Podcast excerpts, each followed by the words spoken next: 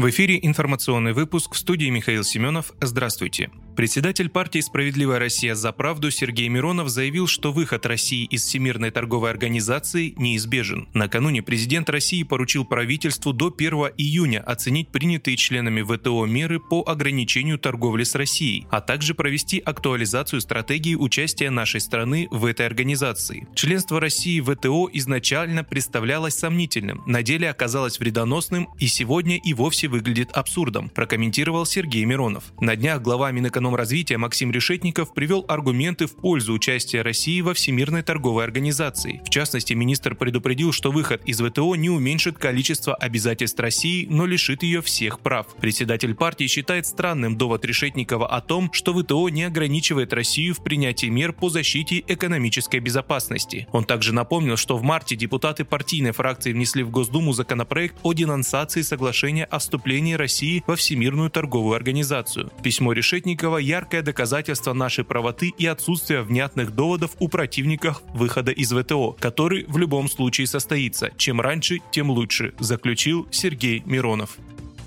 Всемирная организация здравоохранения и Международный комитет Красного Креста прекратили поставки жизненно необходимых препаратов для больных ВИЧ, СПИДом, туберкулезом и для диабетиков в Луганскую и Донецкую народные республики. Об этом сообщает РИА Новости со ссылкой на документы, имеющиеся в распоряжении редакции. Отмечается, что о прекращении поставок препаратов по гуманитарной линии вопреки запросам главврачи профильных медучреждений в Донбассе проинформировали министров здравоохранения республик. По оценке специалистов, есть вероятность, что больные в вскоре останутся без лекарств, в том числе без инсулина, необходимых им для выживания. Ранее глава Минздрава России Михаил Мурашко сообщил, что за последние годы страна поставила республикам Донбасса более 5000 тонн медикаментов.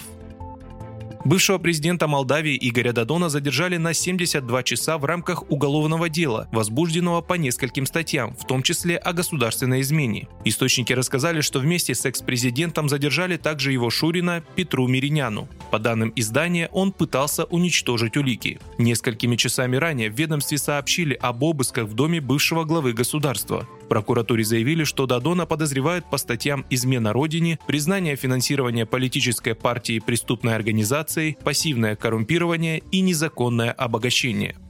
Вы слушали информационный выпуск. Оставайтесь на справедливом радио.